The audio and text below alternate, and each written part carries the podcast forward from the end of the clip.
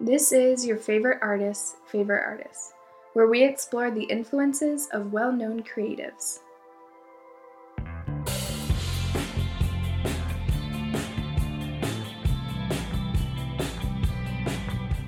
Jake, we're going to talk about Shia. Normally we got Sophie on, but uh, she's busy tonight, and normally we don't want to deal with all this long distance audio. Now that people's expectations for audio is so much lower in the COVID era, we're The bar has been shot. low for sure.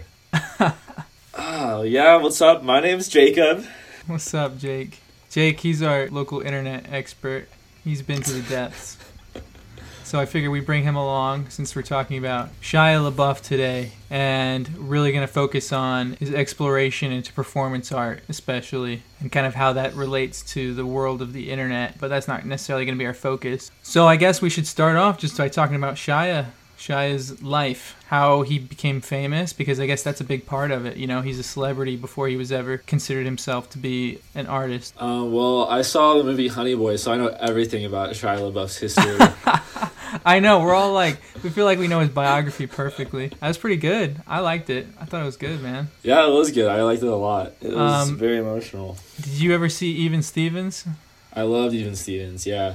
I, I remember almost nothing, but I remember one episode only. And he was calling chicks up and he was prank calling them. But then this was at the time when, like, what do you call it? When on your phone you can see who called? Caller ID? Yeah, caller Yeah. ID was just becoming a thing. And so like that's how he got caught. Is some chick had the updated phone with caller ID and she's like, "I have caller ID. I know it was you who called." That shows you how long ago that was. My favorite episode was um, Beans was like the weird kid. That was his neighbor, and Lu- Lewis is his name in the show. Like Lewis finds out like Beans has a hot cousin or sister or something and is trying to get with her. And then uh, it's like really successful. But anytime he goes to make a move, he sees uh, like Beans' face on his on the girl, so he goes to kiss her, and then it's like her face and it's his Uh. face, and he's like, "Hey, what's up?" And like you know.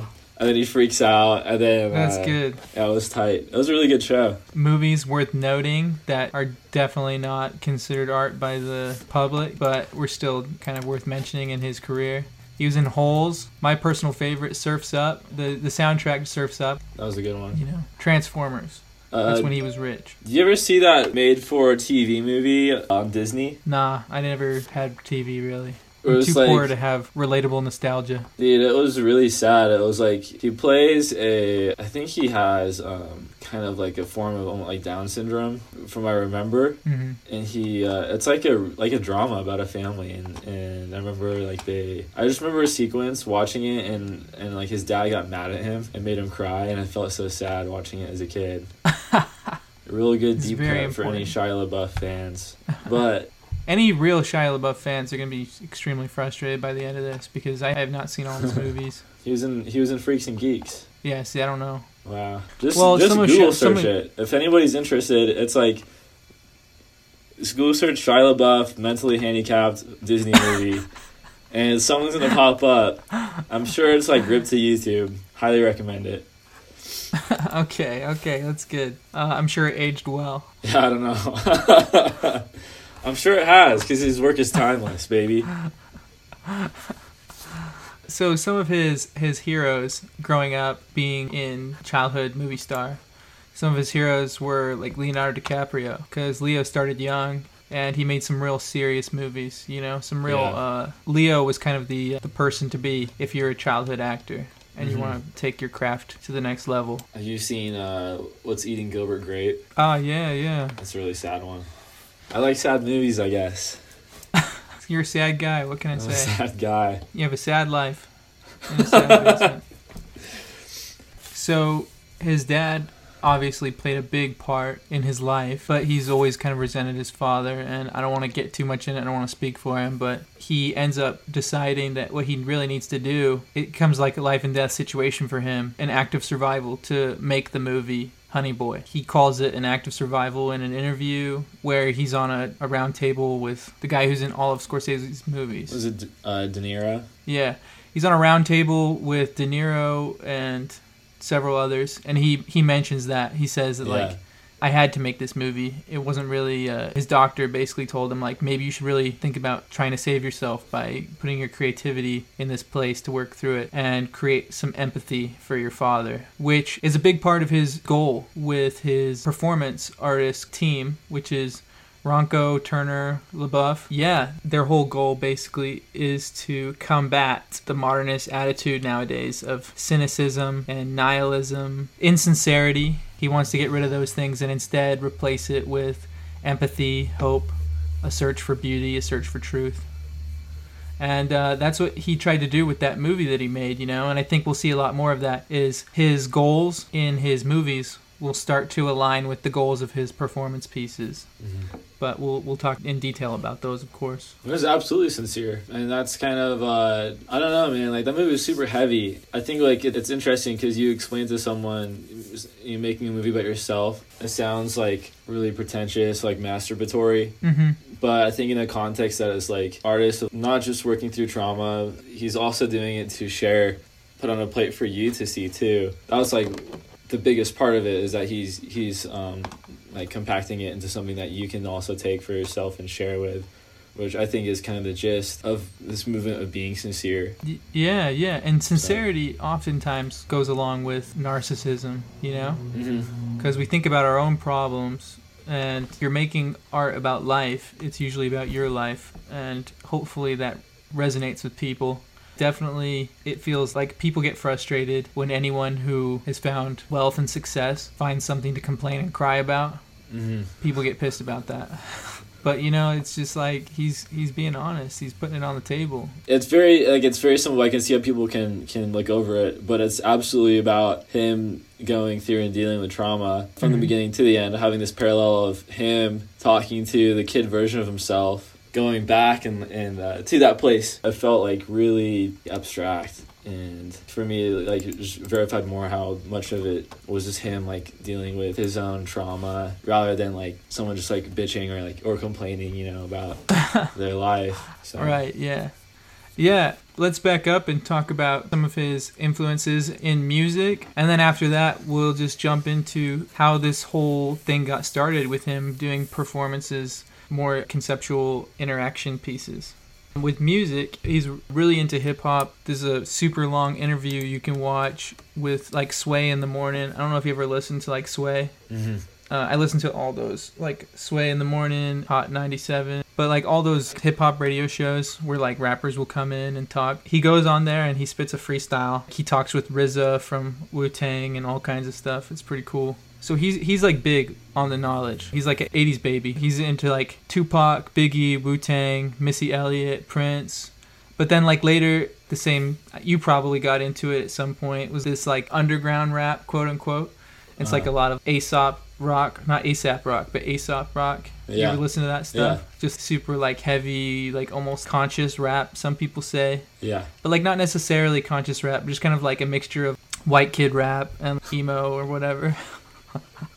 no, I, I admit, was, I admit, no, I um, yeah, dude. I, I mean, I love, I love Aesop. Aesop's actually super dope. Yeah, and like tight. El-P, the rap who's now with Run the Jewels. No, I really liked MF Doom in high school, and oh, yeah. I would like, I had a SoundCloud. I'd make, I'd like make beats and stuff.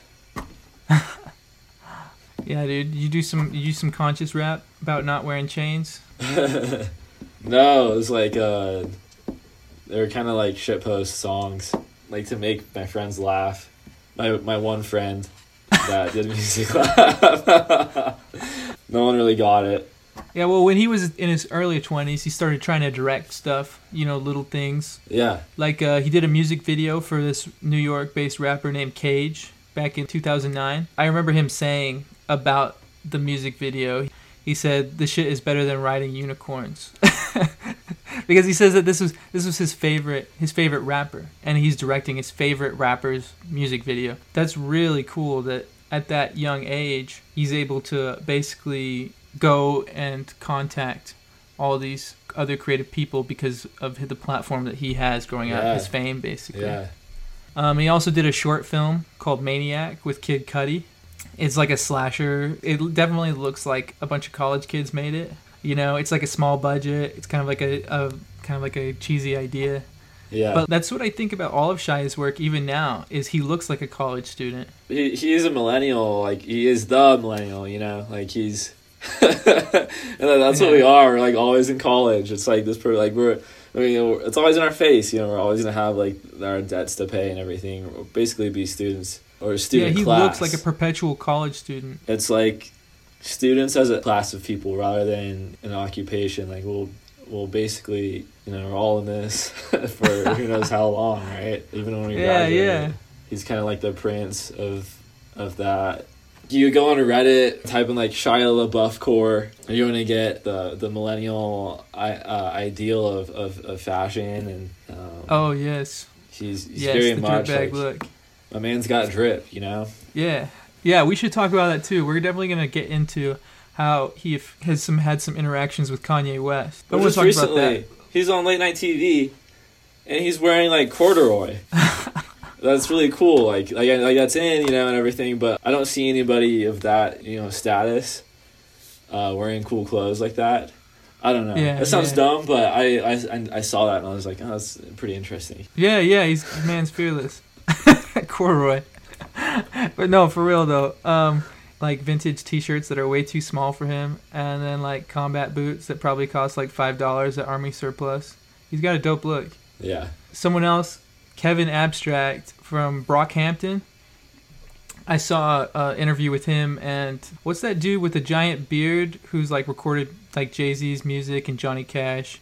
Rick Rubin. Yes, Rick Rubin. So he had an interview with Rick Rubin, and Abstract said that that Shia is like the god to him. He's like so into Shia, and they actually have like little meetups with just a couple friends, and they Yeah. just like sit around and t- and talk about what project they've been working on that week. I read that it's, like a little it's a little night. more than that. It's like he holds his own like homegrown therapy. That's so sick. I'm convinced he could he could start a cult if he wanted to. He's very Yeah, well, I uh, know he just chills with Cudi and stuff all the time. he's a great orator and a smooth talker. he could convince me to join his cult. So let's talk now about how he got it all started. So it started out. There's this guy named Daniel Clowes, Shia LaBeouf. He starts making a cartoon. He makes it based off of a comic book by a man named Daniel Clowes. Shia does not end up giving this guy any type of credit. And so basically the whole project is scrapped. He tries to apologize to the guy, but it's not going over well. Shia goes online. He makes a public apology on like Twitter. Everyone thinks it's totally insincere. Clowes says it's insincere. Clowes says it's basically a non-apology. You know, he's just trying to get out of it. You know, and so Shia ends up just like trying to do some research. Like, hmm, how can I show my sincerity? How can I let people know that I'm actually sincere? And so he starts thinking like, okay, well, who else has had this problem before? And so he starts thinking about everyone who's ever given a public apology. So how can you believe someone is sincere? And so he decides what he's going to do is he's going to look up people who have given public apologies in the past. So he looks up the apologies of Justin Bieber, of Gucci Mane, of Bill Clinton. He goes on and on and on, looking up all these people who have given public apologies. And he just looks for the ones that have worked in the past. And what's funny is he kind of does this appropriation squared, where he got in trouble because he copied this dude's work. And so he decides, you know, would be very appropriate is to copy all of these apologies and put them out online. And so that's what he ends up doing. Is he literally copies Justin Bieber's apology, Gucci Mane's apology, Bill Clinton's apology. He he puts those online. And so then obviously people think, well, this guy's obviously not being sincere at all because he's like continuing to steal in order to apologize for stealing. Yeah, that's awesome. Yeah, it's so good, you know, but like we'll get into this idea of meta modernism, which is the idea of having maximum irony and maximum sincerity at the same time. Yeah, so like Shia was like really kind of like that was his first step into kind of like a downward spiral of insanity. but as like I like to see it as like his breach of the wall Yeah, into experimentalism. I had no idea about the apology thing. That's hilarious. I was wondering how Bill Clinton was going to come up. I Yeah. was so excited to see that note. Yeah, yeah, so he ends up uh, apologizing and making, you know, statements. And he was like really kind of beating himself up about about kind of where he was. And so he was looking at like philosophy about probably starting out he said like like studying about appropriation and then studying about the online um, attitude that people have just kind of like studying about how he can change his life because he was in a weird place Yeah. and he ended up stumbling upon a manifesto by a guy named Luke Turner. And so in 2014, LaBeouf contacted Turner about a manifesto that he had published called Meta Modernism. And this was the theory of recent culture philosophical shifts. And it's the idea that like pessimism is not what this generation needs and that sincere questions of beauty and truth are important to be asked, you know, which up to this point had kind of been dismissed as kind of a ridiculous thing to discuss. Yeah, so we got here. It says uh, this is a quote from from Turner. Luke Turner's Uh, it reads: "Just as science strives for poetic elegance, artists might assume a quest for truth. All information is grounds for knowledge, whether empirical or aphoristic, no matter its truth value. We should embrace the scientific poetic synthesis and informed naivety of a magical realism. Error breeds sense." Yeah, so that's unless you went to to art school, that's kind of like a little too much. In fact, Shia said the whole thing seemed like total nonsense to him. He couldn't understand any of it. But one part he he understood was the very last sentence, where it says "error breeds sense." And so, for someone who thinks his whole life has just been a bunch of you know screw ups, he thinks, well, this is exactly what I need is is this type of attitude of like seek, seeking truth and aphoristic knowledge, which aphoristic means like an aphorism is like a short saying of wisdom, you know, mm-hmm. like the early bird catches the worm, you know. Yeah, It's not like it's not quantifiable, but it just it, there's a feeling of truth in it. yeah. That's something that he wanted to try and search for. Uh, I'm just trying to put that in the context of the science striving for poetic elegance. Some anecdotal example, I can't. and I agree. So you're like wondering like, like how, like how does science how lot of it does does. science strive for poetic elegance? I think poetic elegance it doesn't really that's funny. Does it really strive for it or does it just happen upon it? I guess I don't know if science strives for it, but scientists and people who view science want to understand it in its simplicity and its beauty because you can find beauty in truth, beauty in science. But I think what he's saying is art should strive for truth, but just not necessarily quantifiable, empirical, evidence based truth. Yeah. Instead, a different kind of truth that, like, we all understand through instinct and feeling and empathy. Mhm. I think that's what it means, at least. I, I agree. Well, I'm thinking. I guess I'm I'm honed in on the science bit because I I don't want to jump ahead, but that quote though I read from Shia LaBeouf of uh, how he prays, even though he doesn't. Right. He doesn't. He thinks God doesn't exist, and that's hilarious to me. Yeah, it's a So really great funny. quote. Anyway, we'll talk about it. So maybe let's jump right into what he did after I'm Sorry. He tried a couple other attempts at art, I guess. I'm not famous anymore. That was another piece he did. He put a bag over his head and wrote I'm not famous anymore on it. This is definitely the the artistic attempt of someone who's going through a hard time. Um, It's not as, like- It's not as legendary as like Britney Spears shaving her head.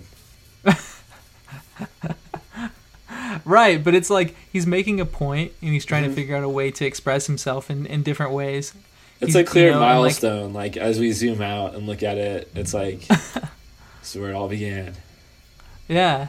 So, okay, so he ends up meeting with Luke Turner. And Luke Turner and him and Nastja Säde Rönkkö. I'm sorry, I don't know how to Dude, say it actually, that's exactly how it's pronounced, bro. Um, Can you say it again? Rönkkö. Mrs. Rönkkö. Yeah, Mrs. Romko. Mrs. Rönkkö, um, she Shia saw her work too and decided that she had been making really great work as well, and that they were all kind of a good team to like work together on a project. Can I just say, They started dude, doing like, must be nice. it, it's awesome. Like, yeah, I, you know, I read I read a book about him, so I, I basically got him to join my crew, right? Right? Yeah, yeah. I mean, that's that's what happens when you when you're famous, man. That's the pretty one awesome. thing you get. That's the one thing you get is um, opportunity to meet people. I think that's the best thing that comes from fame. Yeah. You know. Besides, I don't know what it does when when you. I'm sure it adds like a lot of validation to these, like this struggle, and when you when you're, you're you're going through A, B, and C, and you're processing this. It's probably so validating when you have like one person to to talk to, like another artist of this caliber, to Right. do remotely like like anything. You know, I'm I'm sure it really like puts a lot of gas in the tank. That's uh Yeah. I'm I'm sure that like was a big effect on on what he on what he did and why he kept going. Uh, it's really interesting too. Like, I want to know what what they saw at, at that point too, and what got them interested. I doubt it was because of star power, you know. Um, and I think I, it seem, I think, I'm pretty sure he's always been else. like seems like a cool dude, you know. Yeah, and I think he has he has um, he's a professional feeler. That's one thing he's good at is showing his feelings. Yeah, and he's already experimented a little bit with saying I'm sorry in these strange ways. And so I think it really kind of goes along with some of the, the concepts of this so-called meta modernism. mm-hmm. So I think, you know, all those things together, if it's not just that he's a famous dude, but obviously that helps in some ways, but it also detracts in some ways from the art pieces perhaps. Oh yeah, it goes both ways. But like I, I bring that up because obviously like there's more. It's not just I, I. There's no way that like these are great artists. There's no way they're just like um, doing it for star power or anything. There's there's more for them um, to to get out of it. Yeah, so I don't know if we mentioned, but sh- so Shia put a paper bag over his head that said, I'm not famous anymore. And he went on a red carpet like that. He also did an installation where he sat in a chair wearing this mask that says, I'm not famous anymore on it. There were several objects on a table that represented some of the movies he had been in. Like there were some objects like a like a ukulele and a whip from like Indiana Jo- like Indiana Jones and like all these things that have to do with like Even Stevens, all these movies he's been in, sitting on this table. And what it is is it's an homage to a Marina Abramovich piece or perhaps a Yoko Ono piece where they stand there and they allow the audience to do something with him as the object basically you know and so they come in and they have a conversation with him or something you know and i feel like it was not as strong as some of their later work that they did but it is trying to use a, pl- playing on his narcissism basically and this um i guess the narrative of the meltdown star child Yeah, yeah. I don't know. Like I don't know what to say about this because it's like, like I I know we're talking about irony, but um, we've talked about this before. I know that's not a particular thing I'm super stoked about. I don't know you. I don't know about you, but like, come and talk to me.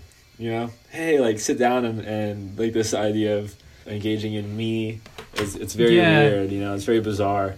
But um, yeah i think it's very strange when the when the the power of the piece comes from the fact that like oh my gosh i can't believe i'm meeting so and so that feels wrong you know and i think that's what a lot of people get when they go to art museum they'll see a van gogh well a van gogh painting no matter who you are it's it's amazing but like some other painting maybe and you're like oh my gosh i can't believe i'm seeing this and like that's what you're really feeling you're not feeling the work itself you Yeah. know and i think that's the problem is the reason why there's lines that go down the street and people are waiting for 48 hours in this line in order to to like literally just stand in a room with Shia LaBeouf with a bag on his head is just because he's a star. It wouldn't Yeah. necessarily work if he wasn't famous or maybe it would work better if he wasn't famous because then well the concept of I'm not famous anymore. Obviously he has to be famous. But like in some other performance piece perhaps it would work better because there wouldn't be this hype. There wouldn't be this line. And so it would actually perhaps work a little bit more according to plan. Yeah, well, I mean, take note. Like, obviously, like this is something like you mentioned, borrowed from Yoko Ono and Marina. Um, Yeah. who definitely exhibit those qualities of like yeah nar- narcissism the cult of the of the individual artist definitely Yeah, marina like yeah. literally had a bunch of college students come to like a farm and like get naked and hug trees. you know, Uh. she's she's like the closest thing to a cult leader that you have in the art world. I want to go uh, see Shia- that movie again just for that zoom in of like the girl. Was there like a crying. kid a, like crying while holding a tree? Yeah. Yeah, man. Yeah, like like and like this work is is an obvious reference to Marina Abramovich because she's the perfect example of a person like people going to see a famous person just because they're famous and like Yeah. breaking down crying because it's a famous person when really they should be breaking down crying because they're finally taking the time to have a human connection with someone and mm-hmm. like be in the moment and that ends up becoming what a lot of their work is about as they continue on um, for example the next piece they did was called follow my heart. And the idea was that shia wore like a heart monitor so people could see how fast or how slow his heart was beating. And people could just go online and keep track of it. And so there's definitely that sense of narcissism like oh this is shia labeouf's heart. So we Yeah. should actually tune in you know Yeah. which that's a tool you know that's a tool if you have that you use the tools in your belt Uh-huh. and turner and and rönkkö are like okay well we have this tool and shia he's using his tool you know for his art you know and his tool is is fame that people will for some reason tune in so he wears this heart monitor and that i think because they don't actually have to go in front of him and take a selfie that Uh-huh. one actually feels like there's room there for people to try and feel some empathy and some sense of beauty in the act of just like listening to someone's heartbeat as they get upset or uh, start to slow down or go for a run or whatever it may be and you recognize that in their heartbeat. Yeah, I think I didn't really think about that with the last thing we talked about, but the idea that it was kind of a group project probably helped out a lot with that image of of narcissism, but rather Shia is like their object. yeah It's like their, you know, that's their scope that you're looking through, that they're making you look through instead of him himself, um, which I think is something important to consider. does that sit better with you yeah no so i think it i think and probably for other people it's like a saving grace that this is you know created by other people as like they're deciding what's being simulated and what's happening and like you said like I- yeah. I, I don't think it matters because with something like this we'll go into later like how it, i think it evolved but but right now it's like you have to like these, these things you have to see to to be there. I really really want to go to some kind of um, after like ragging on it for so like so many times i want to go and and do one of these things where i go meet the artist and look into their eyes so i can i can say for myself because i really I, I feel like at the end of the day i'm like doesn't matter what i think about that because it's i mean obviously these people did have experiences doing it um, Well, I think you can have that experience with anyone, and so to say that you can't have it or that it's it's BS, I think if sincerity and time spent with someone, physical like uh, human interaction, right? Sincere human interaction. I think sincere is important to add. Sincere human interaction plus time equals empathy and love. You can you can fall in love with anybody. You can you can care about anyone. You can see the beauty in that person mhm. if you you give them the time of day. You know, if you open yourself up to them and they open themselves up to you. Mhm. And I think that's kind of the point of their work, and that's what they start to do over time with these projects. Let's see. So an, another piece they did is introductions, which that's a bigger piece. That's a, a bigger piece where Shia. So we're talking about using the tools in your belt, right? yeah Shia is famous, right? He can also act. And so they decide, okay, well, let's use this actor to act. And so they give him a script written by all these uh, students at this like art school or whatever. Mhm. And each script can only be about 60 seconds long. Um, Shia will perform those scripts. And none of the scripts, people don't know about any of them except for one, which is Just Do It. You've seen Just Do It, right? it's the classic yeah it's, it's Yeah, it was written- It was yeah, it was written by a person named Joshua Parker. Tons of people wrote these 60 second scripts or whatever, and none of them really blew up like Just Do It. yeah And I want to see the it- other ones. Yeah, yeah. There's some really good ones. Um, some well, some really strange ones is maybe a better word for it. um, What would like I, what would one- we do? Like, what would you do? You can you can write Shia LaBeouf a a sixty second script. That's And I had to I had to give him like something to say. yeah, that's so. That's fun. a really good question. I don't know. That's a really good question to the audience out there, all 10 of our listeners. Please, if you're at home, write a script for Shia LaBeouf and send it to us. and Joe will act it out. I Like will, and I'll perform it.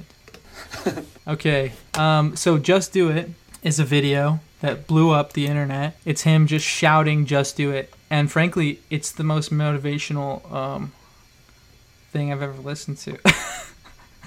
like, as far as like all these other um, motivational speakers, I think Mm-hmm. are just kind of like they don't they don't hit the spot like Shia does, screaming at you. No, it really is powerful. Like, and now Like, I like, it it has a meme quality to it. Partly because it's funny, but at the same time, it's it's pretty raw. and Yeah, and yeah. there's this. This is like I think when things like that's probably my favorite thing he did before uh the old like he will not divide us thing. yeah. But um, given like this formula that we're talking about of I mean, where do you draw the line that's like too maybe like self indulgent to where you're not interested. Um, Mhm. But this is a good. I I like this because it's and from the get go like like I don't I didn't have an idea that that was Shia LaBeouf's main doing. I remember seeing it, not knowing anything about it being like an art piece, but it felt like right. collaborative. I didn't, I because it's something I just didn't see him doing at all. Um, like it makes sense though. I don't know. There was always this weird like mystery around Shia LaBeouf at this time. Like it made like there's like funny like that YouTube video that Shia LaBeouf song was like really annoying. I think it was on you know just a random video, but there was like weird stuff going on. Uh, he was already like kind of in the light. Uh, that Yeah, that was tight. That was awesome. Yeah, he was definitely one of the meme uh, characters. You know, he's one of the protagonists in the world of memes. Yeah, And like, I really liked that piece just because it was it was hilarious, and they re- they released it with him doing this, performing this "Just Do It" monologue in front of a green screen intentionally so that the internet could take it wherever they wanted. yeah. And they released it on Vimeo under like a non-commercial account and they went through like very careful steps to make sure that people can do whatever they want with this. uh-huh. And that's like a beautiful thing, you know? Yeah. Because they knew. When people say like, oh, "Are you upset that your so-called like high and mighty performance piece got hijacked by the internet?" No, he's not upset. That was the intended purpose.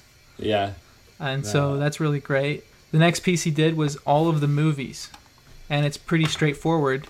There's a video that you can watch of Shia LaBeouf sitting in a movie theater and watching all of the movies that he's been in. You see his face where he's like crying and like smiling and like laughing at himself. yeah. And it's kind of like it's obviously hilarious. Like it's obviously ironic, but it's Uh-huh. also like you see sincere emotions inside of him as he's like looking back at basically his entire life. It sounds it sounds like so masochistic. um, that is that's like really like really good performance art. I think it's like Yeah.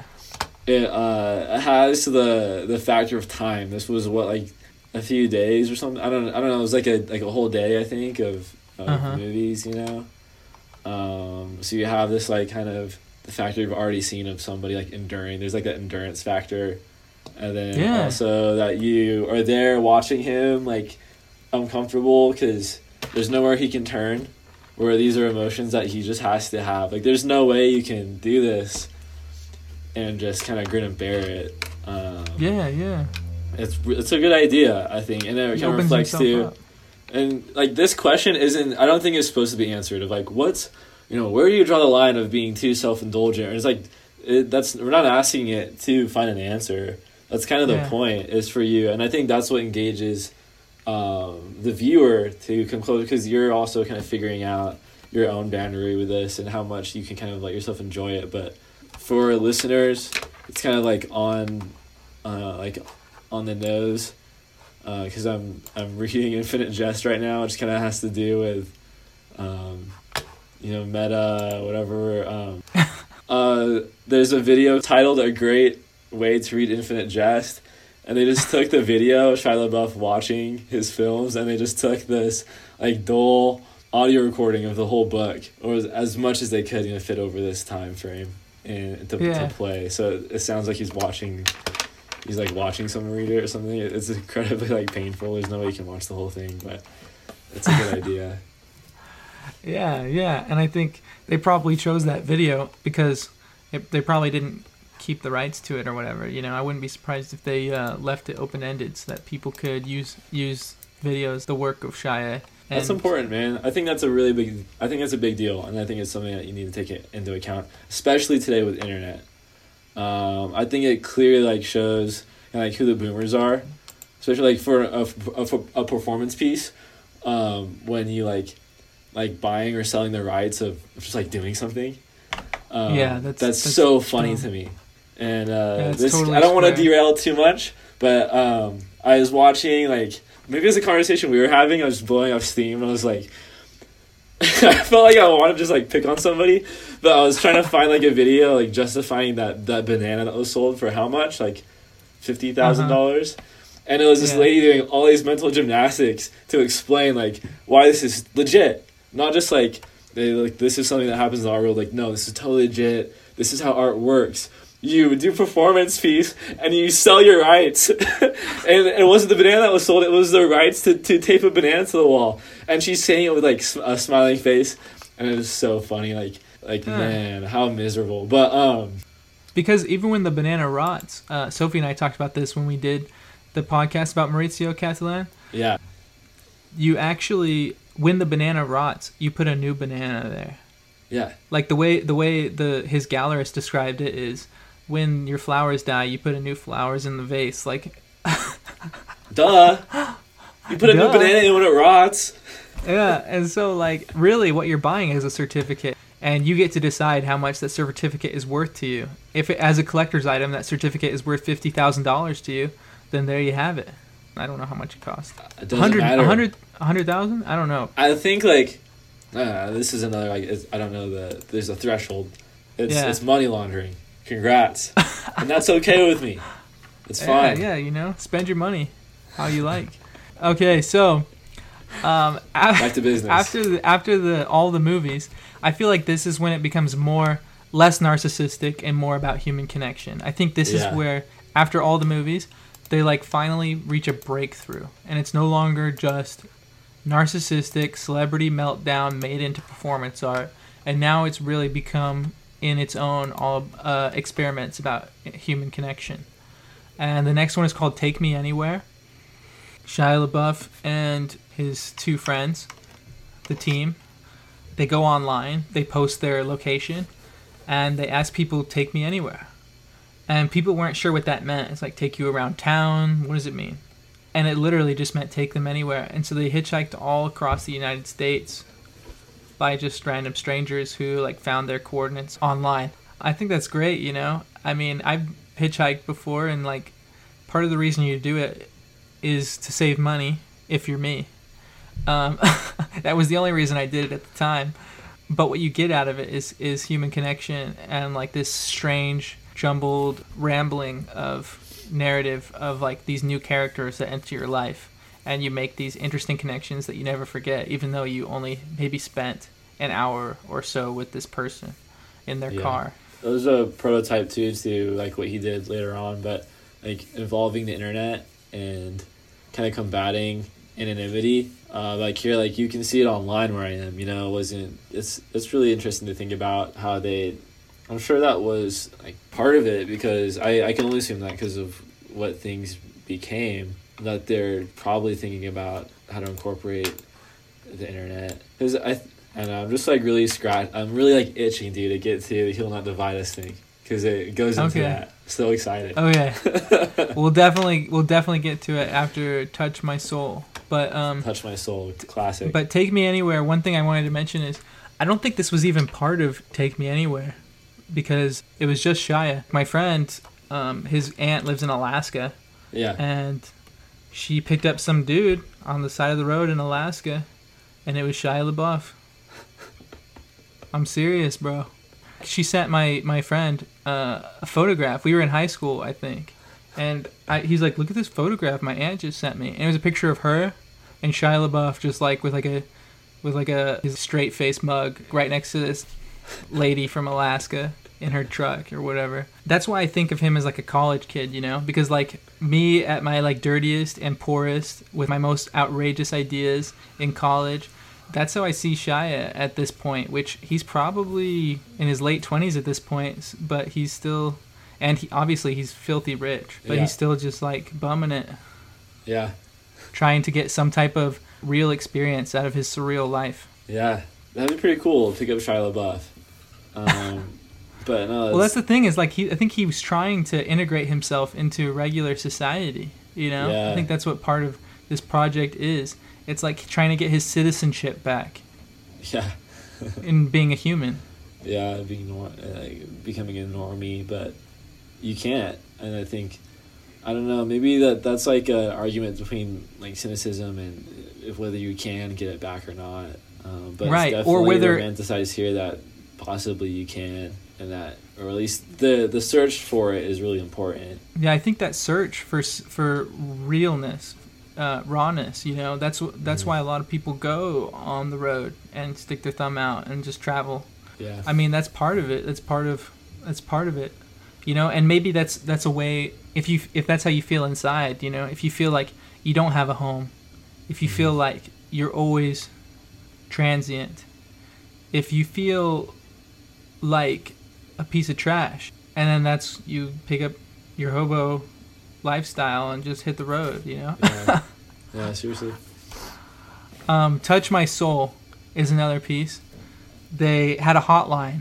So seriously, they're like sitting at desks. They have like the headphones on, and they live stream all of these. So that's another way that they incorporate the internet. So it's Sh- Shia and Rönkkö and Turner, and they all pick up the phone. Hello, this is Shia. Can you touch my soul? And whatever they say, they say. And so a lot of people just call up and say, dude, what is wrong with you? You're rich, white, liberal, just doing your nonsense. And they, he just sits there and he takes it. And like he doesn't say anything except for, can you touch my soul? yeah, It's just this crazy idea. It's like, how can you touch someone's soul? Other people will pick up and they'll be like, oh my gosh, it's you. And they'll like break down crying because they're so surprised, you know? Like that's some people's reaction. Um, one woman, she brings her little like three year old child over and her and her child are like having this moment with Shia LaBeouf on the phone. And you know, like everyone's crying and it's just this special moment. It's just like if you just ask someone, "Can you touch my soul?" and they actually take a second and be like, "Wait, can I actually touch someone's soul? Can you actually go to a stranger and touch their soul? Can you even do that? It's very Yeah. difficult to do."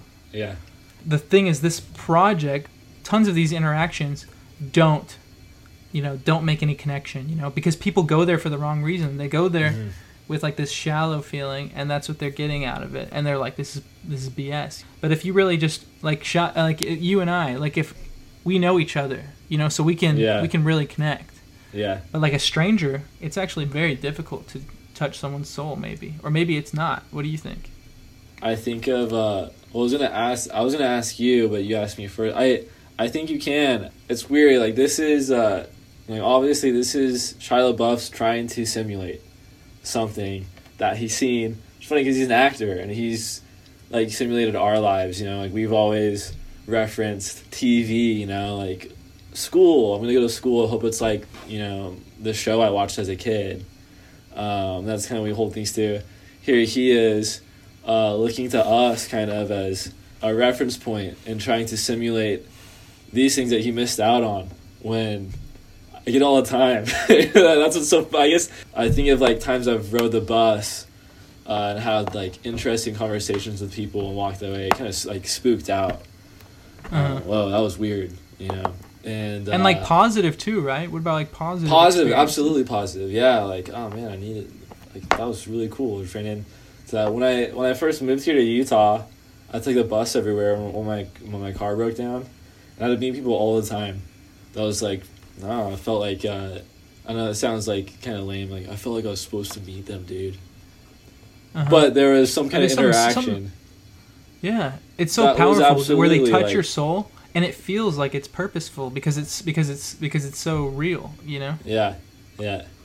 And uh, I've had the opposite. I've had of like very sharp, um, like encounters, um, too. It's like the, it's the exact opposite, but like it's all with it. And obviously, and like thinking of that, you know. So how how is he simulating that? You know, it's like random people somewhere like warm, and absolute you know exaggerations too.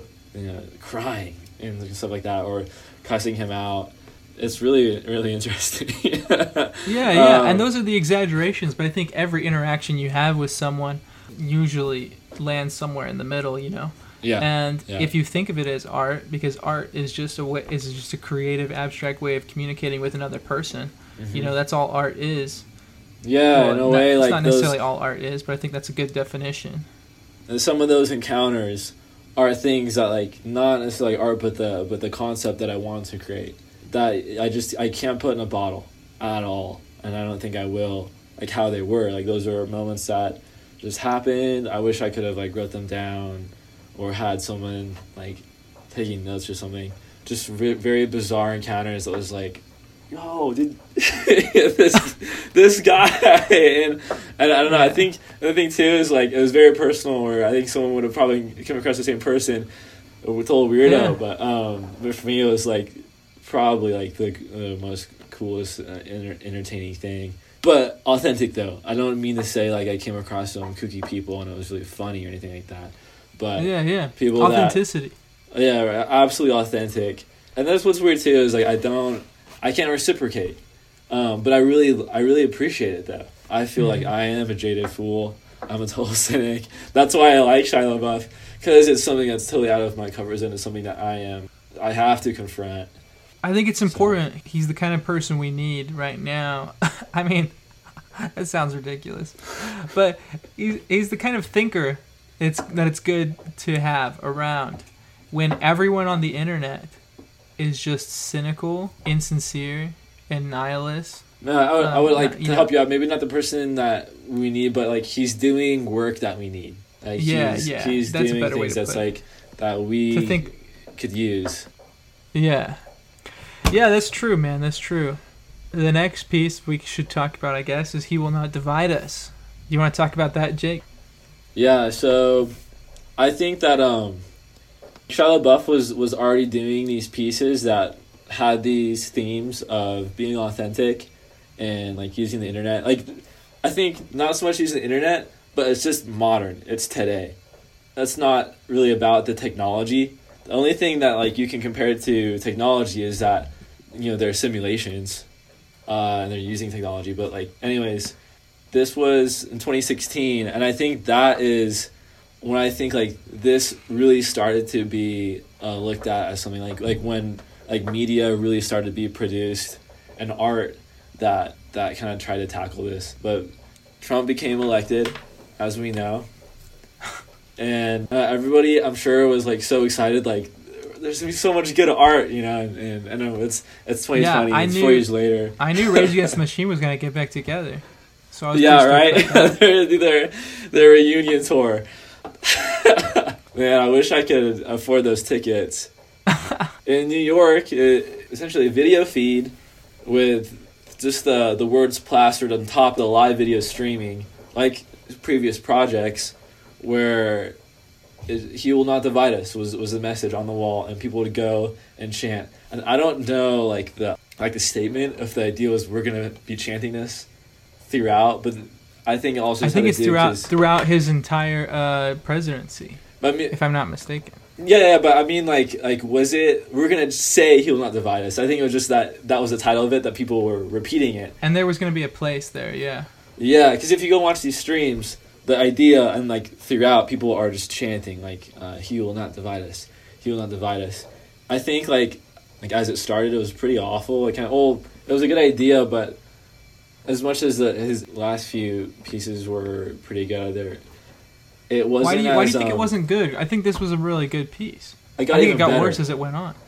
Oh, I think he got even better in a way. And that it was so confrontational where like he he got to experience even further of like this this reality where before it was on the phone but uh, in this case, it was like real people coming out that, and they weren't just like making fun of him, but they were kind of making fun of like this whole idea that he had of being authentic. These are like the most cynical, jaded fools.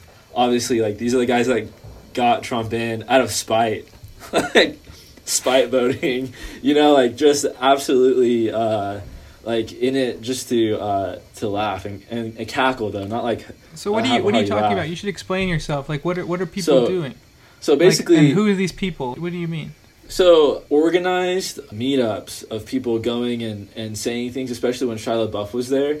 We're looking at it as just this video feed. People would go on and like kind of counter protest in a way, and have their like their signs from of like Pepe the Frog and Nazi role playing and stuff like that to just like in So a basically, way. people just showed up to be as offensive as possible in Yeah, a place to- where to- people met, were meant to gather together and just be sincere and, and try and like not be divided. You know, Yeah. the idea was like, despite despite your beliefs, we're all coming over to this area, which is like a, a peace circle. You know, yeah, yeah, and if you're in the peace circle, we just talk about how we're not going to be divided, no matter our beliefs, and we're not going to mm-hmm. let one person. You know, that was the thing is like as soon as Trump was elected, people were like, okay, well, the cracks of the earth have opened up and hell has come out upon us. There's mm-hmm. no point in showing hope or trying to make any type of connection with people on the other side of the political um, spectrum. Instead, we should just stay depressed and stay divided. The idea of Shia's performance, I think, was that everyone is to gather to this area with a big wall that says he will not divide us. And this is the area where people are to go and not be divided. And so I think if it wasn't for the internet, this piece would have been a really beautiful place and it would have been able to continue on throughout Trump's entire um, time in office. But because of the internet and these people who refuse to give any si- any sense of sincerity, people who are like 12-year-old losers who yeah. just just want to show up and be as offensive as possible. They kind of effed it up, but you think that that was kind of an interesting interaction between the two. Yeah, and I think it. I see that interaction as the whole part because you know I know I know it was unfortunate like that because like it, it didn't just cancel there like for those listening. They moved it to a hidden they had it instead they, they had it on a flag he wanted to divide us on a flag out in the middle of nowhere. And then people online like by figuring out the trajectory and the way airplanes were flying over figured out where he was and they took it. Not only did they take it though they hoisted like a maga hat on top and uh yeah, from that's, there that's ridiculous. You know? it went uh it went even to um roof in a museum across the across the country in like the UK and so, from so many attempts of people trying to take it it closed down and ended up being like and then uh from what I understand it's like now just streaming still but on a wall where no one knows at all where it is. Hmm. Well, I think I think that's sad. Honestly, It is sad. Yeah. I and I Not only do I think it's sad, but I think it's like it shows you that hype and like I don't know losers who have nothing better to do be offensive. I think is is kind of it kind of just f the whole thing up. I would agree. I think there's more. I think that I think that like those losers are like part of it though. Like they have to be given credit in a way that they stoke the fire for this to happen. Well, they stoked like, the hype definitely. that. Like without that movement, there wouldn't. Be, I don't think the "He Will Not Divide Us" thing would have would have been like it was. I mean, who's I mean who's to say? But um, Sure. Also, though, like it, it was like the internet manifested in real life, and that doesn't Yeah. happen very often. It's, you know? it's it's it doesn't like those And- people usually stay in the basement. Yeah, yeah, yeah, and it was just so bizarre, and and I guess that's what like there's even more artistic merit to it for me, and hmm and I I think that like when something dies like in martyrdom, I think it definitely validates the piece. I don't remember the name of that that giant painting. We talked about this that that was you know slashed. Yeah, so it's a painting by Barnett Newman, and Yeah. it's called "Who's Afraid of Red, Yellow, and Blue," which is crazy because it's just this. It's just a minimalist painting. It's just a big red painting with like a line in it. yeah. And what's funny is, with a name like "Who's Afraid of It," it's interesting that someone attacked it, which you, was what you were going to mention. yeah, it's kind of um, part of the piece. you know, it's like self fulfilling, and, and that's what I see with with the heal not divide us. It was divided, and you know, who's to say that they're like like yeah, this thing's gonna shut down. This pushed Shia LaBeouf even further because he got um, he got arrested doing this. Yeah, he like Um, licked some dude. He was just yeah, freaking out. He basically- was going nuts. Yeah. So I don't know, like I think that really kicked it off because I, I think that was this movement of of hope that Uh-huh. still seemed like doomed from the beginning though. I feel like watching the videos of them this like act of getting together and like he will not divide us. It was depressing, you know, and then and it's just weird. It was very chaotic, but I think that was like as far as a performance piece, it was was my favorite of them because it very it was absolutely performative and, and you see him acting most he has the, the wildest reactions and you know everybody that It was to the- definitely the greatest spectacle out of all of them. That's true. yeah yeah yeah i guess i guess that's what i have to say about it i'm really interested in how don't i'm trying to think of something where he has combined that and actually got these people that are other online and again i think it's something that it's dismissed too much but oh like maybe like these 4chan trolls or you know tearing you know tearing this apart but um, right now the way we exchange memes and the format that we use them on is basically like all from this this cesspool which also you know translated what i know it wasn't in the beginning but it ended up becoming this like exchange of ideas. That's what i that's what i'm really interested in is like it became a really honest representation that and especially at that time of 2016, weirdos came out and like, yeah, this is us, and it quickly became this uh, like ethno nationalist, like had that connotation. And here it was defined. I feel like like Shia, that's the opposite too. It's like the total inverse of, of what he's doing, where he is, it's himself. You know, we're talking about anonymity, and if you go to a place like 4chan, the way that works is you don't log in or anything. You're saying things into the void, and that's why it's the the most ugliest place you can you can go to. But I don't know, like here it was like clearly in front of you and defined. It's like after something that felt like so like mysterious, the website itself, it's like you can go and see it. You don't want to because it's ugly, just like this was. It was like this, like you would want to be there, you know. It represented what was going on, like in that in that in that way, it was really good art because it really accurately explained like what was going on in 2016. Yeah, I'd say that's probably true actually. And you know, maybe it was a bit of naive, naive uh, of that group to think that something like that wouldn't happen to a live stream performance that goes on for so long. Some works of art are like plants that can't survive out of their greenhouse, and that's the point of like an art museum. Yeah, It's like a place, but like the thing is, that's what makes it so elitist. You know, yeah, and, that, and um, that too. Why this was another thing of it being performing as the internet, of where it wasn't behind a door, it was on the Uh-huh. street. You know, even the uh, the lettering, like it felt like just the surface. The surface was like a gallery. You know. But Yeah. that was it, you know, and and that that see that was like another aspect of it that was really interesting. It wasn't in a gallery, and and you could go through, and that part it took away like a layer of that simulation Mhm. and uh, it's so interesting, dude. I, I don't know how much he meant. I doubt he, he meant for a lot of that to happen, but it like grew into something. I think it was kind of kind of beautiful and, and unique.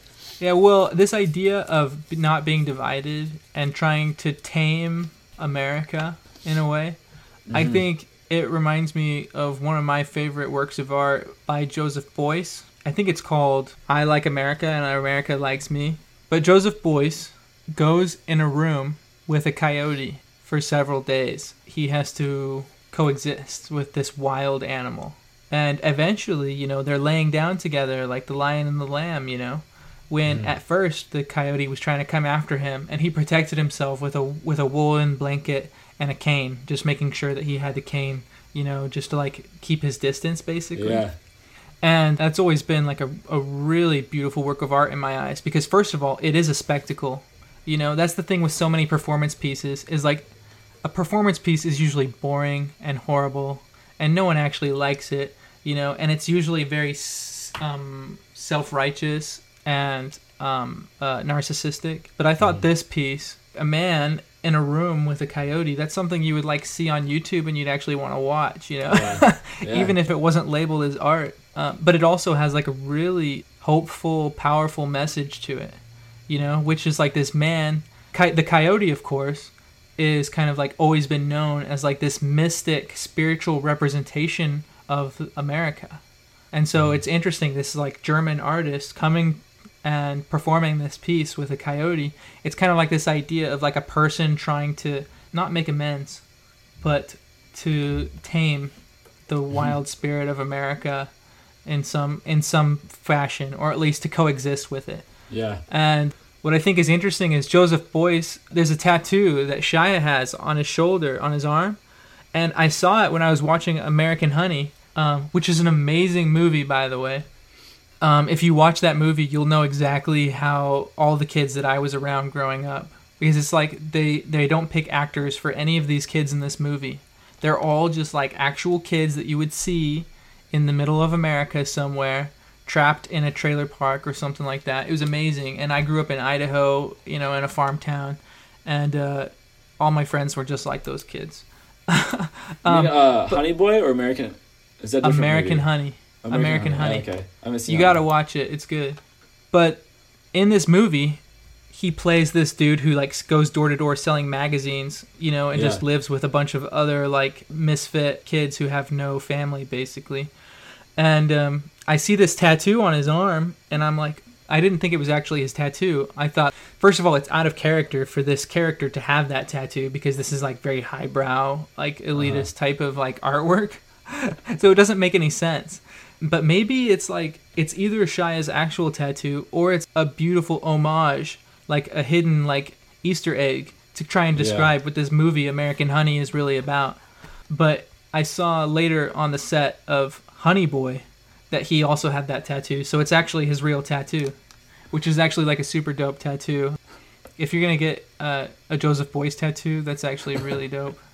But yeah, so like it still it incorporates those ideas of uh, mysticism, magical realism, the spiritual. I love that piece. It's oh, there's like a real element of danger, and I mean honestly, that's all my favorite performance pieces. It's like There's like an element of like something, so you can't say like I could do that, like you can with like a painting, huh? yeah, I have a thought like whoa, like he could die. And I'm like nice. that's not I'm not always, but I've noted like there's a correlation. Um, when you you introduced introduced me to uh, Chris Burden Yeah, it's Chris Burden shot. is the best. like nothing is cooler than that. That's how that's that's that's kind of this like idea of like, actually putting yourself in in danger. Yeah. It's, And that's Really, super uh, American artwork too. yeah, Chris Burden has this quote where he says, "Nothing's more American than getting shot." And I'm like, that is so awesome. Like that's such a Mhm. good quote. So it's this video of like Chris Burden just getting like shot, um, and you know surviving obviously. The the Beuys one, it definitely like has a sense of hope and like an attempt, like a scientific attempt to reach a spiritual truth, which I think is really cool. yeah, So we were talking about Shia as a celebrity versus Shia as an artist, and kind of how being a celebrity kind of gets in the way. I think at this point though he's done a really good job of. It's like serve both. I think where he's now doing work that he's pulling. He's using his art now in his in his film, and I see that he has that. they're coming together. now.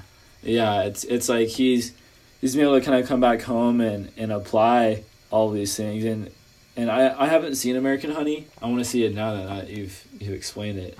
That's yeah, that's what's on my mind. Is like, I, I feel like it's, it's starting to kind of come around. He's able to bring it and apply it into his into his film because these are all like things I'm I'm seeing in his in his more recent work. Yeah, the more recent work seems to have the same goal as his performance pieces. That's kind of Mhm. how I see it. It's like a good documentation. It's a good self-portrait of America, and um, the vulnerability that exists there, but like also reaching the same creative goals as far as discovery goes. And as far as like not totally working, the artwork not totally working due to like the hype and the celebrity. Um, there's a good quote that Shia gives, and he talks about kind of like the sense of like giving his his work faith, giving his artwork faith, and just kind of the same way that he gives spirituality, he he allows to have faith in spirituality. And he says, even if you never get there, there's something really instructive or incisive about living as if, like as if your work accomplishes that goal. as if you're going to touch someone's soul. Like you have to attempt and you have to l- play it out as if it'll work. And he says, I like to pray at night when I'm scared, even though science tells me there's no God. But I still pray. I don't know why. It's just something I do. And I feel like I'm a better person because of it. So I don't believe in him or her or it, but yes, I do. Religion is a man made creative act. So in that way, it's artwork. And it's just really strong art. I love that quote. The idea of spirituality, even traditional spirituality like religion, playing a role in someone's life as they recognize it to be a creative act. I've noticed like like love him or hate him, but he's he's done a work in this. Like Jordan Peterson is like a big figure who I don't know the guy. he's like kind of a, uh people will call him a witch doctor or some people like a motivational speaker. I think he's a Oh yeah, he's, he's the guy who talks about religious archetypes, right? Yeah, he had some impact. This is the first time that like I heard it in like mainstream. Was this argument that there's something worth in the worship, even if you can't say that, that, that you believe like like wholeheartedly that there's life after death, or if you can't um, announce that Jesus is the Christ, or or whatever. right there's uh, something et there's something powerful in the, in the creative abstract process of religion. That is an abstract performance creative act basically. Prayer is a creative act you know? And if it's not true it's even more of a creative act because you're actually creating something into the into the universe of nothing if that's what you believe I think like like I can relate a lot with performing on on a mode. I can't entirely say that like these things are like hundred percent true or or like having a, a physical surety, but it's like like this strikes a chord with all of us right now, and I think because of the internet, I think because of the way we view science and the way we've we've also viewed religion, like we've had a very like very small window of how we of how we see these things. Hmm. When it's like I don't know for him like you hear you hear him talk about these experiences they, they they're like profoundly religious to him And Right. even even more so than you could talk to someone who maybe just like goes through the motions and is like a does things out of just habit or for someone else's approval but these are all like very like he's exhibiting very like religious um tendencies and like and behaviors yeah uh, like I, I like what you said though about it about tying into church. It is performance art in that sense. yeah Uh, connection I'm- and all that Yeah, I'm so interested to see where that goes, and that's something that I'm really like that I really appreciate. Um, I think we're just gonna like be leaning into that in the next few years Yeah. to come, and I think we got there from from despair. Like, but just like especially with art, like I feel like like I guess as much as we need a safe space to say like he'll not divide us, I feel like you also need a safe space to like look into that void and be cynical. And to uh, question yeah because i mean definitely art should be about questioning and be, feeling safe to question anything. I mean that's definitely true but i think that's the thing is i feel like that's already the mode that's society mode already is just not believe in anything hate everyone hate yourself don't don't ever be sincere with your feelings and like be super jaded i guess that's not always true that's not true for everyone but i mean that's true for a certain number of people in the art world and like the art that you see. A lot of it's surface level and it's jaded. And I think it's okay to be cynical and even questioning and even pessimistic. Not that that's necessarily helpful to the world or whatever, but if that's your Mhm. honest feelings, I think that's great. But I think honesty and being a seeker of truth, I think those are important things that are perhaps missing in a lot of artwork. it feels like something new though at the same time. Like even maybe it's just things getting even more cynical. And maybe it you know it's it's not it's not good at all. But i feel like there is a new as much as this is kind of new that's going on right now. Like a brand of cynicism or or, or being jaded. Uh, i don't know like like like we've talked about um like brad brad Troemel a lot Yeah, Brad Who- Troemel, man. Look him up if you don't know him.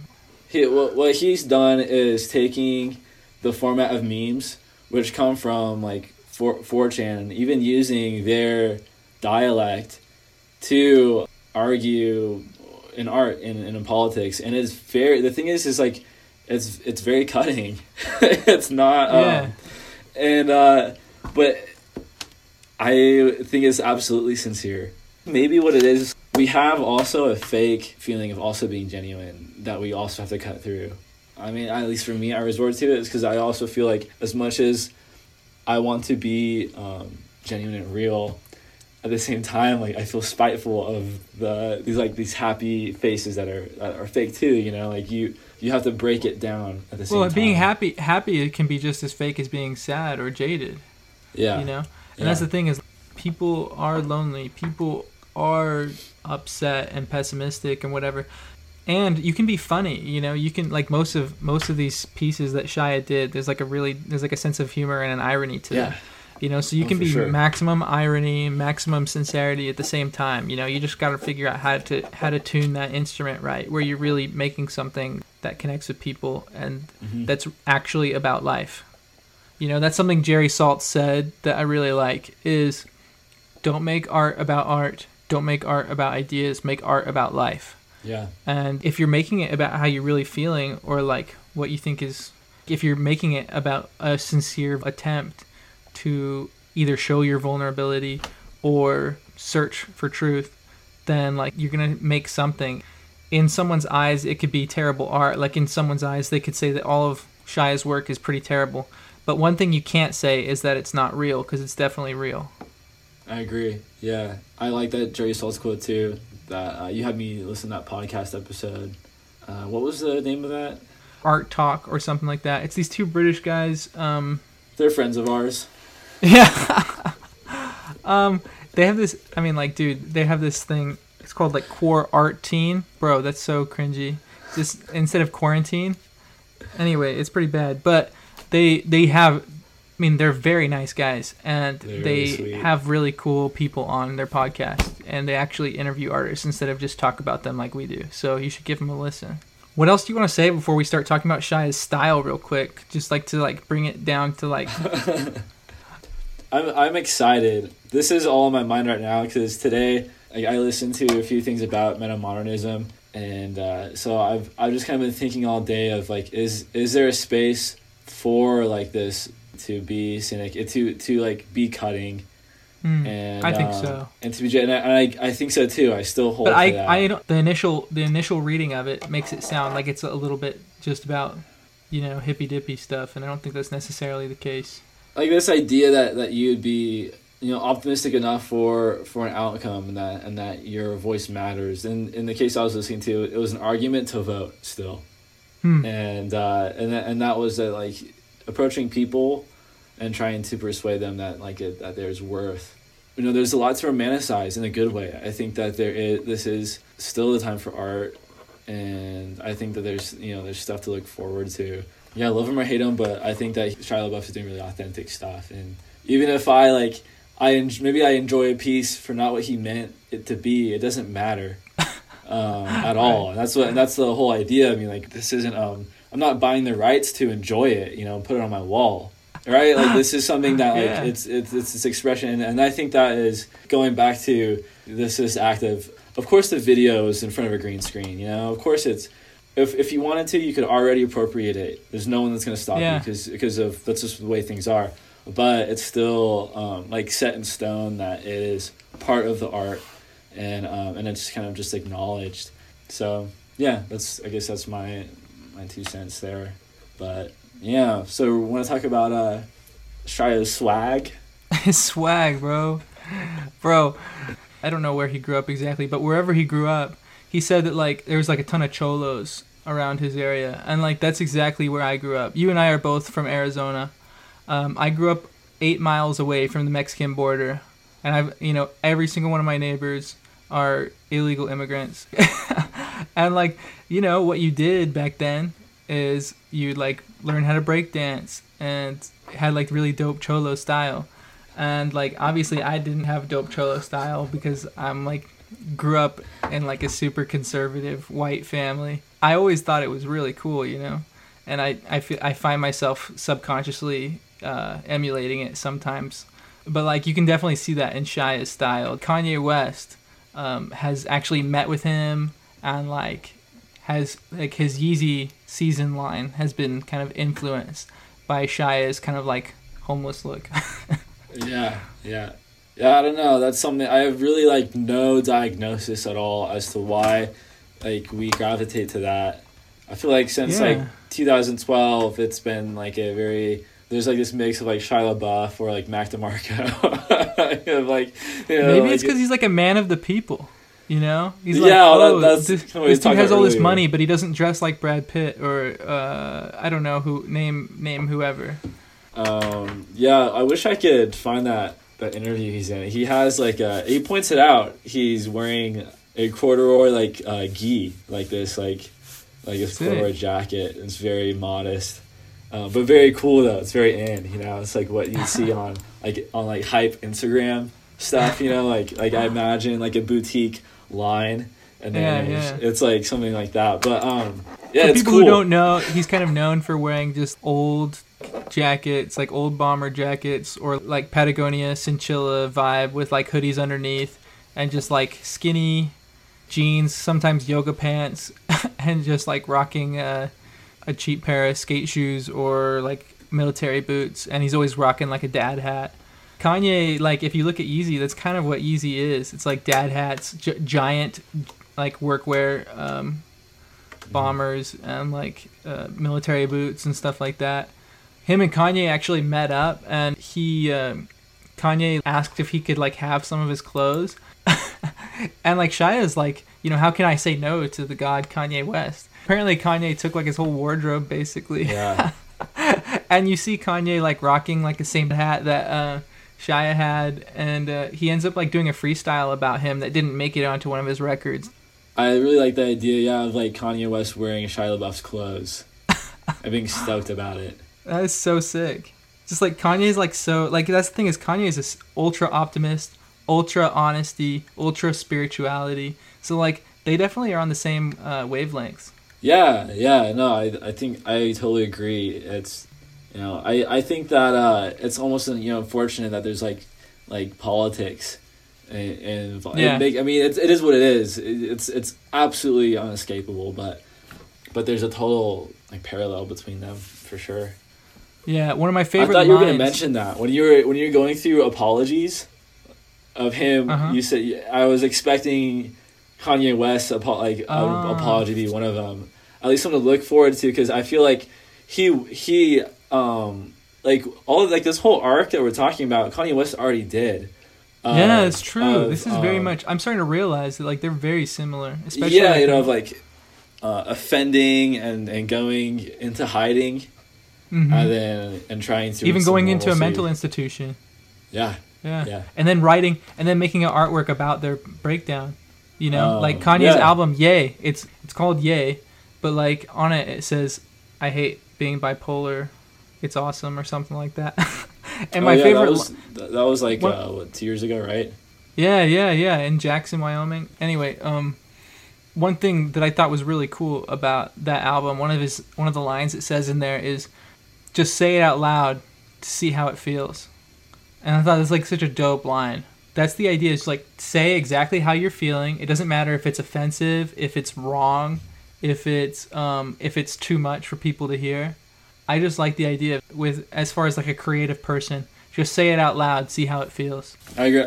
I think that um, we didn't really like get this a whole lot, but I think that um, like Kanye West is where is is like kind of the end game of acknowledging though the the pain, and and that's kind of maybe what I was grasping for because that's kind of answered now of like say it no matter how ugly it is.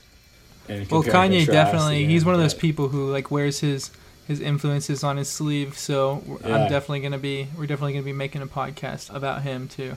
Yeah, I yeah I love Kanye. He's the man.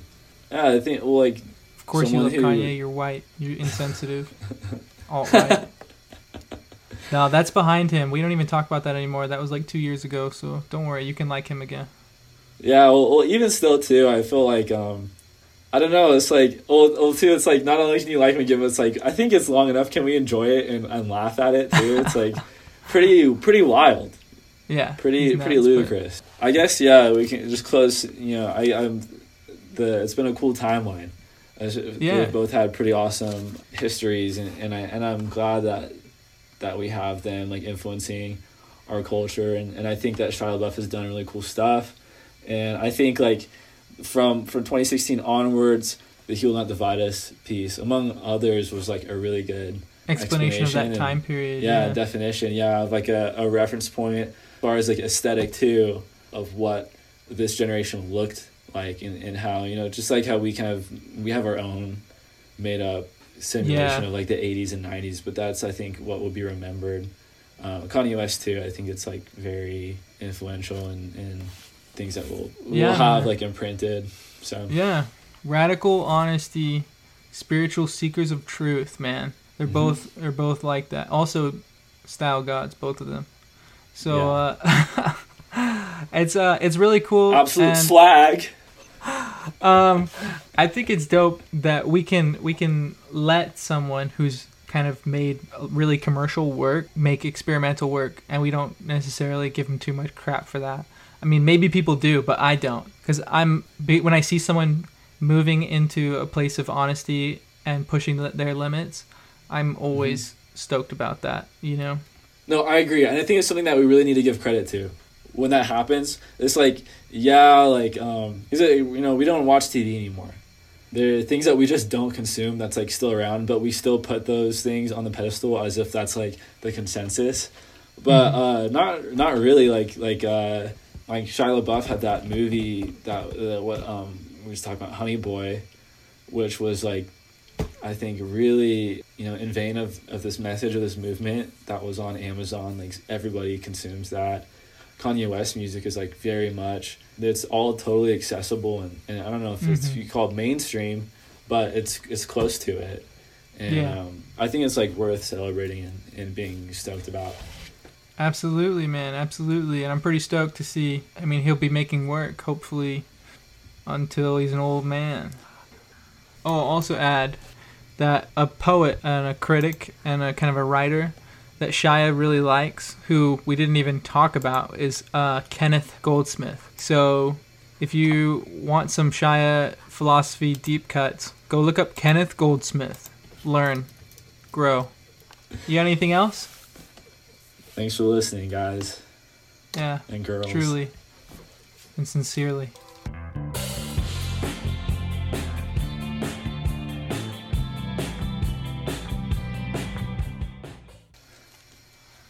Uh, something cool I found online. This lady who's obsessed with Ninja Turtles, and uh, she like blew her like life savings on all the memorabilia. Uh, I found her Instagram, and her dad is in the hospital, and is like really like on life support. He's not doing well, and it's like this really like heartbreaking. It's like all Ninja Turtle um, memorabilia and like drawings, and then hospital post of her like next to her dying dad, and an update right with like like Ninja Turtle swag, and then it's like, yeah, like my dad had a bad day today.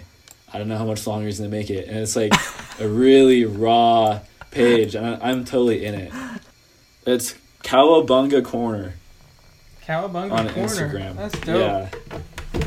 So go give her a follow, sweet lady.